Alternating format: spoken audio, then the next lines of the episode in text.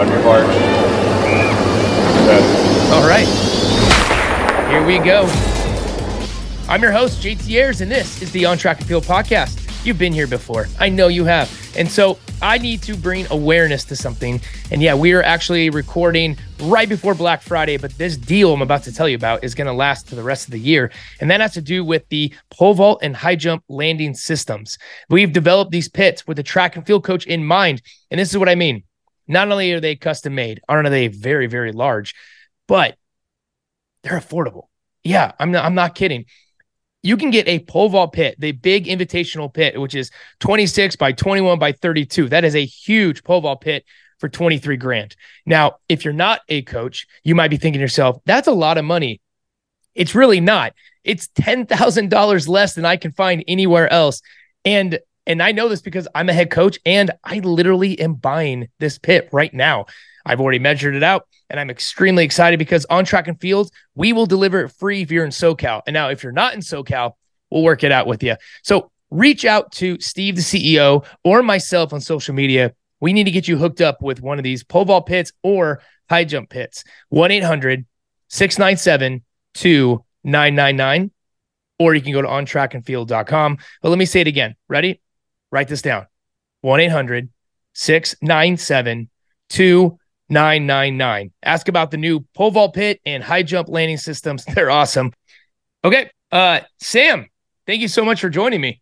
Glad to be here. Thanks for the opportunity. Absolutely. So I'm just going to ask you a question at pure ignorance. What does a CEO of the USTFCCCA even do? Well, it starts with A and uh, ends about double Z. Uh, so uh, the USTFCCCA, U.S. Track and Field and Cross Country Coaches Association, is a professional association for track and field uh, coaches. Uh, so just like other uh, professional associations, we represent our members. We do their service programs. We advocate on their part and represent them in certain areas where there's a need need for that. Uh, so uh, we do a we do a lot of different things. Uh, we've got a, a staff of uh, ten full time people. Uh, all of them wear multiple hats, even though they've got uh, dedicated charges. At that size and with all the things that we do, there's a lot of dove, dovetailing. So we dabble in everything from day to day activities uh, of just running a, a an office, uh, whether it's you know cl- clerical or uh, accounting, uh, those types of things. Uh, to our communication staff, we have four people on our communication staff that puts out probably as much stuff as staffs of 12 or 15 uh, do. Uh, we run awards programs. Uh, we have an annual convention. Uh, we work with different governing bodies on uh, rules and legislation. Uh, we have structures and multiple uh, divisions where they have executive committees and officers and have a board of directors. We coordinate all of them. All those groups have monthly uh, monthly calls at meetings that they do, besides meetings at the annual convention. Uh, we do television. Uh, we do a live television broadcast. I don't know if you saw it Saturday of the NCAA Division One championships. We do entire production of that. So uh, we're we're we have the whole alphabet of uh, duties that we do. So, how much oversight do you have in the way of rules? Because I know in education, you guys are in the forefront. I mean, some of these clinics and conventions you put on, I know there's one in Colorado right in the middle of December. They're fantastic. And that is all run by you. That is something that you do state by state or at least region by region. Um, I guess, I guess my a better question would be, you know, when you look at your role, how important is the oversight of making sure that the sport exists as it should or how you know how much is what you do kind of geared towards further education and further furtherment of the both cross country and track and field Well, rules themselves fall under uh, different organizations, whether it's uh, NCAA, uh, whether it is NAIA, whether it's junior colleges, uh, whether it's high school, whether it's the California Community College system, whether it's USA Track and Field.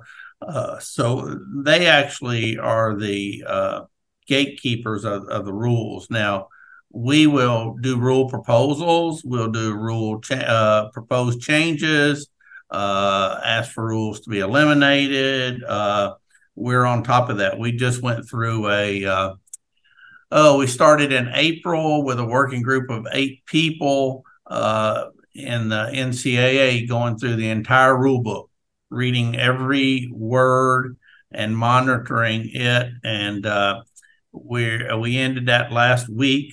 Uh, we did two hours uh, a week uh, that whole time frame.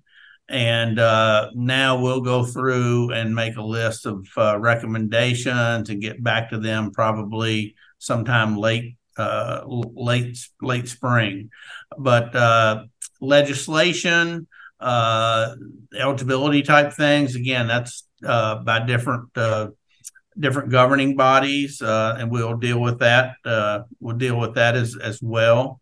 that's where we try to advocate on behalf of the coaches and represent them in those types of those types of discussions where you're trying to get things uh, either added, changed, or uh, taken taken out. Uh, our annual meeting is an annual meeting and it's a national meeting. It's held once a year. Uh, it's held in December. It's been a number of places around the country. We usually move it move it around. Uh, but coaches come in. Uh, we have business sessions for the different divisions. We have business sessions for the association as a whole. Uh, we have uh, professional development sessions. We have technical symposiums. Uh, we have a women's and coaching session. We have what we call our educational system track and field academy. we do courses in in that. we do some social events at that. We have the Bowerman Award presentation. We have our coach, uh, excuse me, coaches Hall of Fame at that. Uh, so it's a pretty uh, packed four day uh, event uh, that uh, reaches a lot of uh, a lot of different folks, and and that meeting is for our membership to to come together and and work and and learn at the same time. Well, and I, I see the list of speakers you just have coming in, and this entire annual you know conference that you have is this all run through your office? Because it seems like quite an endeavor. In fact, the speaker list you have is, I mean, three of these guests have even been on this podcast and they're exceptional. Yeah, we do that whole uh, we do that whole thing through our uh, office. So we arrange speakers, we make schedules, uh, we do contracts with the hotels, uh, we do meals. We serve at these things uh, because meals, uh, at least a good portion of them, are included in the registration cost. So we serve at twelve or thirteen thousand meals uh, at this over the over the time span. So we do we do everything associated. I know when we go into these large properties, they're used to in groups working with what they call meeting planners. People, it's all all that they do. And one of the things that uh, I make sure to do every time we step in the door the first time is for them to understand we are not meeting planners. We're doing this on the side amongst all the other things that we uh, that we do. But we know a lot more about it today and how to do it and what not to do than uh, we knew 18 years ago when I started this job. But uh, it's uh, as big a task as that is, and it's a big event. Uh, we that's that's secondary. We, we we do that on the we do that on the side. It was pretty amazing, and it's it's interesting to hear. For 18 years, you've been doing this in this way, and it's it's meaningful. Like uh, social media just blows up with the amount of learning and how excited people are. And so, Colorado, December 11th through 14th, and we're going to be there. RelayBatons.com and on track we're going to be there. And that's how you and I actually got connected because the CEO of both companies, Steve Ringgold, got us connected. And so you know, where can we find out more about this, uh, the convention in December? And uh, what are you most looking forward to about this? Yeah, we have a, uh, a, a website for the association. It's uh, www.ustfccca.org. And if you go on our website, uh, there's a tab on the right hand side that says uh, 2023 USTFCCCA Convention. If you click on that, uh, you can access registration, uh, hotels, uh, registration, what the schedule is, any information regarding convention can be found can be found there from A to Z. Fantastic. And I've been to the website. It's very easy. So, for all the 10 people that are doing all this work, they're doing a fantastic job. So, thank you for making it easy for us to follow. Um, I'm fascinated with the job, what you do and how you do it. I mean, when you look at the job, what drew you to being a CEO of this organization? Why even take the job? What's something that, and then having the job for as long as you have is, is really interesting. Why is it that you personally decided that this was something that you felt was good? Um, good question, I guess. Uh, I, have been around sports all my life. Even as a really young kid, I was a, a, a gym rat, and I always looked up to coaches. Uh, even before I was in high school, and I went to a really small school, so everybody kind of knew every everybody, and uh, you know I was a manager of some of the ball teams at a really young age, and of course played sports uh, later on in high school as well. But um, this organization, uh, it's had several predecessor organizations, but has actually been around since 1938. Mm. And as most uh, organizations started out, as completely volunteer uh, people who were, uh, you know, president or an officer or, or whatever. And uh, in 2004, maybe even three at uh, a meeting or whatever, uh, evidently I was not there, but they decided that they wanted to hire a full time uh, person to run the organization on a daily basis. And so uh, they had a, a search committee. Uh, I was approached by that search committee, as I'm sure others were. And uh, through conversations, uh, I became somewhat interested in. I wasn't totally foreign to what uh, the association did or didn't do at that time. I wouldn't say I knew all the ins and outs, but I tried to educate myself on it some and also tried to decide if I really had an interest in doing it or not. And uh, so I did get offered the job and I decided to take it. Uh, the organization wasn't in very good shape. Uh, it was in debt. Uh, it uh, had very few members at that at that time. It kind of really fallen apart. I knew that going in. I probably didn't know the extent of it until I actually start, started as much as I thought I knew what I was getting into. But uh, I just jumped in and tried uh, uh, my best to head it forward and kind of took on the philosophy that, uh, hey, I'm going to try and drive this to see if we can get traction and build this into a true organization, or I'll probably kill it and it won't exist uh, other otherwise because you, you need to be in or in or out.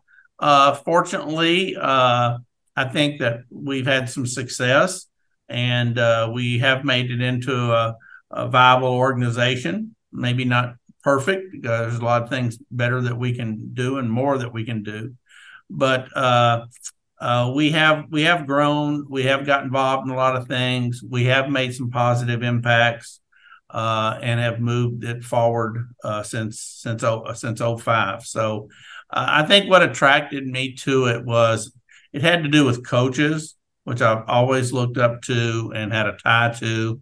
And I think that uh, the other is just the respect for the sport. I think track and field and cross country are have a lot of great people involved in them, but are very, very underserved sports. Uh, we're kind of uh, we do a lot of things well, but we're kind of our own worst enemy, uh, and and sometimes don't realize we need to get out of our own way to move to move forward. Uh, so I think the challenge of of of, of that, and uh, just wanting to be a, part of track and seeing if I could help uh, to stabilize it, make it better. Uh, I think those are the things that drew me in.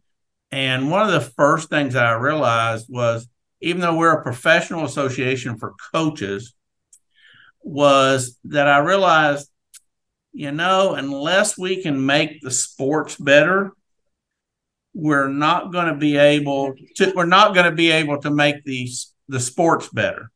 So although it's not part of the duties, you, you found that real early on. You got to make the sport better. In other words, in order to elevate and make the uh, profession of coaching better.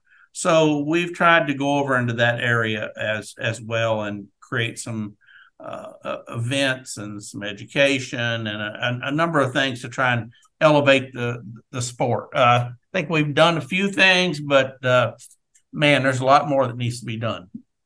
You're absolutely right, and you echo a lot of the people that have come on this podcast before talking about how we're our own worst enemy. We definitely can do a better job making this sport something that's a lot more, you know, to use a lack of a better phrase or word, popular. And so I guess there's not many people that can answer this question like you. And I'm very interested in, well, what do you foresee track and field and cross country in the next decade? Like, where are we going? Is this, you know, what are the what are the future hopes that you would have for the sport that you and I both love? My uh my first thing would be for uh, us to realize the landscape today of track and field and cross country. Uh, I think there's two landscapes out there. I think there's the one landscape where we've got unlimited potential. Uh, and I sincerely believe that. Uh, there's the other landscape that's laying in front of us right now that uh, the whole sport could collapse and I'm not a person to go run around saying hey the house is on fire, but uh, I I can tell you uh, as great as the participation is in high school, which is right at the very top of every high school sport, and as great as the international you know scene appears to be when we have certain certain meets. Uh, track and field is not in a good place nor cross country.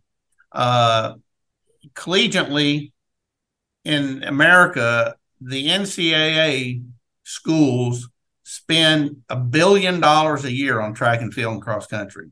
That's not counting facilities. That's reoccurring budgeted every year. No place in the world spends that much money. USA Track and Field's budget is $40 million a year, for instance. So the whole landscape of collegiate athletics is changing, and it's changing rapidly. Train is coming down the track. You don't want to be standing on the on the track. Uh, if that investment goes away or is eliminated, high school kids are going to be and youth are going to become less interested in track and field and cross country because there's going to be less opportunity. The upper after out of college scene is going to become less because the feeder system has been de- been depleted.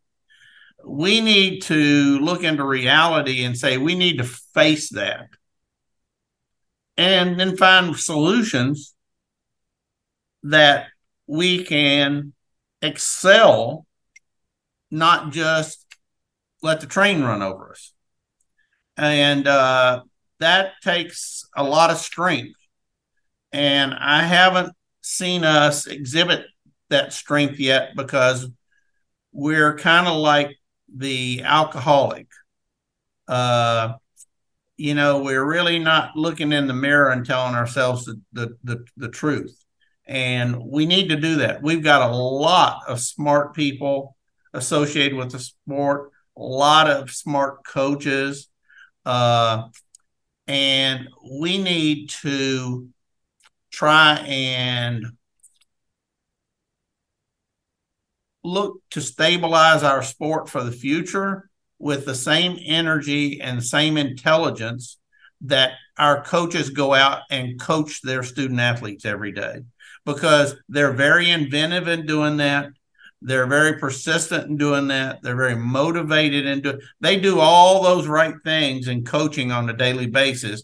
We need to bring that to the, to the professional side.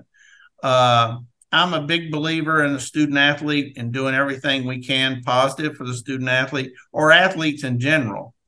But uh, this doesn't sound very popular or won't sound very popular, but I think it's true. So I'm not saying the student athletes aren't important here because hopefully what I just said is, is they are.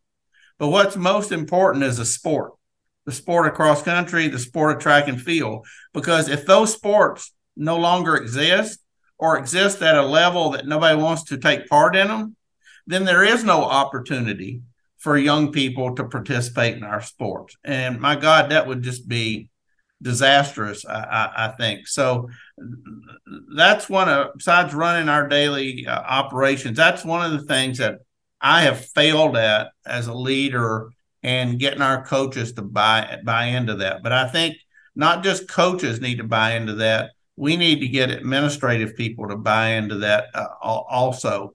And I would be saying this to a certain extent, regardless of the landscape of collegiate athletics today. Is you, you need to be moving forward, and you can't move forward without changing. And I pretty much like every sport, but sometimes we don't realize that other sports they're our competition. You know, you said Noah Lyles is coming on next next week. Well, Noah's competition is in the hundred and the two hundred. Well, in track and field and cross country, our competition is football, basketball, baseball, mm-hmm. softball, volleyball, field hockey, soccer. Keep naming on down on down the line, and we we need to we need to we need to re- we need to realize that it's not that you have to be against those other sports. You just have to realize that's my competition. I need to be as be- good as them, or I need to be better than better than them. So where does this trickle down effect come from? Who's powering this change? Is it the coaches? Is it the athletes? Is it the NCAA? Is it Nike? You know, like who is going to be pushing forward this change?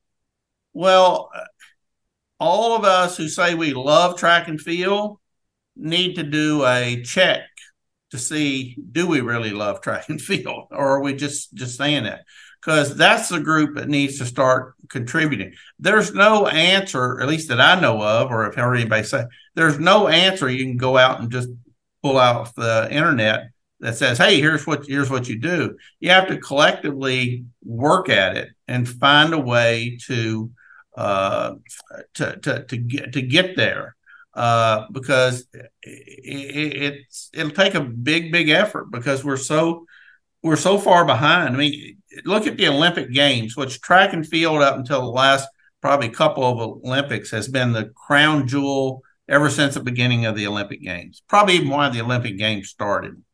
But if you look in exposure, the last couple of Olympics, especially coming up this time, we've been reduced. You know, we're we're now behind men's basketball, women's basketball, gymnastics, men and men and women, we're going to fall immediately behind flag football because the NFL is behind flag football. They're already promoting it. The day it got named, they're out promoting it. So we're even at the highest level where we've been, had the most exposure and have been king of the hill. We're down now from exposure TV, which pays bills for Olympic. We're down to number five or number six. Uh, you know, if your business fell like that, you'd be calling everybody in to regroup. And uh, that's how, to me, we need to be looking at, at things. Now, fortunate, unfortunate, uh, we have great championships. You know, whether it's NCAA, whether it's USA Track and Field, whether it's a high school state meets, these kind of things, and we see the performances by the by the athletes, and we walk away from there. I was at the D1 cross country championships this weekend. You walk away, God, this is great. This is terrific. And it is. But unfortunately, it's not enough in today's world. And we have a tendency when we see that, and me as well, we see that and we think, this is great. And we have a tendency to get away from, ooh, we need to make it better. We need, we're sliding at the same at the same time. So it's kind of like we're getting false uh, reinforcement to a certain extent. And I will say this that either because of decisions that adult, uh, we as adults make as leaders and or a lack of decisions that we're making as adults as leaders when you get to like championships and certain meets the athletes bail us out every time because they go out and perform but we need to put them on a on a, a spotlight where people can see how good they are not just uh, not just from the standpoint of athletic, but hu- humanistic. Uh, uh, we were uh, the we were at the president of uh, University of Virginia invited coaches at the NCAA D1 championships to his house last Thursday night, and uh, he asked me to speak after he did, and I did. And one of the things that I told him because he was there along with some people that he had invited is that on Saturday if the NCAA had a checklist of what a student athlete should be, they've got a robotic list there. At that meet, those student athletes that were in that, they're going to check every box. They're great athletes. They're great academically. They're healthy. They're fit. They're, they're they check every box, but we don't let people know that. We we need to get out of the uh, as a guy told me one time, track and field cross country needs to get out of the witness protection program. And that's about as clear a message as I can give. We need to let people know how great we are. And to do that, you've got to create exposure. You got to do certain things to expose yourself that you may not like to do, but you got to you got to do it. Uh, because we've got great sports in track and cross country, and we we need to we need to figure ways to present it and expose it to everybody else, and they'll they'll they'll they'll they'll they'll they'll jump in. Uh, but as long as we hide it, not going to happen. Wow. I can see why you're the CEO. You have me so fired up to go coach my team after this break and get them excited about track and field. And um, well, God, let's end there. That was a fantastic, fantastic demonstration of why Sam Seemes is leading this thing. And here's the thing like, he's all about the coaches. The whole reason the U.S. Track and Field Cross Country Coaches Association is for the coaches, and the coaches are driving and they're the mentors and the people that are influencing these athletes. So we will be there December 11th through 14th in Colorado. Not that hard to get to, no matter where you are. Southwest has great flights to the, the Denver area. And just go to their website. You can find all hotel information, speaker information, how to get it just to sign up and register for the four days that they're there. And what Sam, we I just can't thank you enough for coming on and just giving me. I mean, I was a captive audience for that last 15 minutes you talking about it.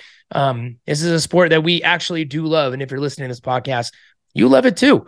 So thank you. Is there any parting words or where we can continue to follow some of the things that the organization is doing?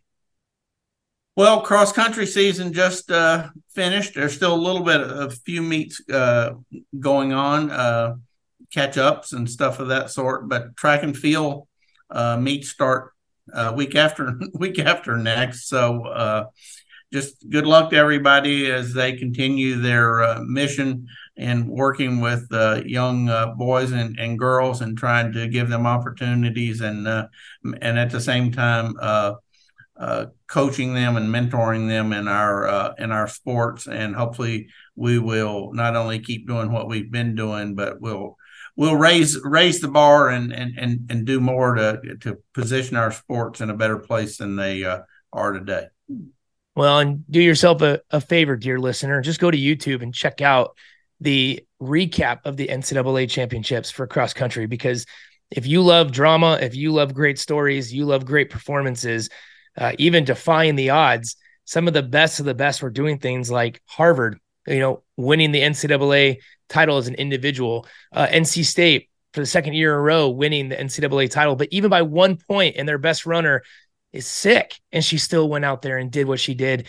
Go check this out. See coaches hugging their athletes, everyone cheering, crying.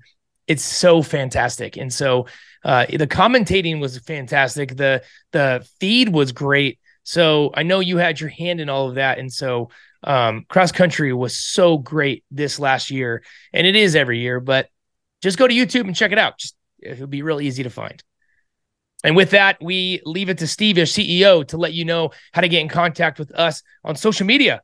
And that's relaybatons.com and ontrackandfield.com and the USATF, the CCCA convention, Colorado, December 11th through 13th. Sam, thanks for joining me. And Steve, take us away.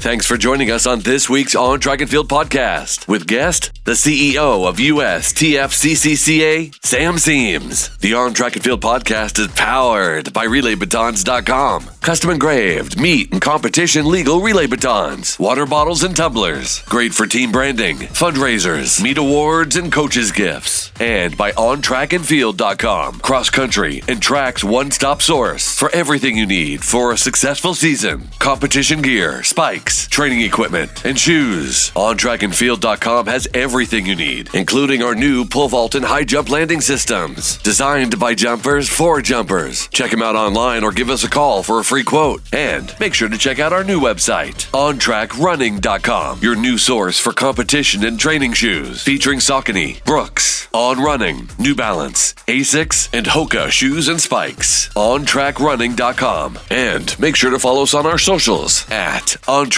the letter N Field, at On Track and Field on Twitter and the Gram.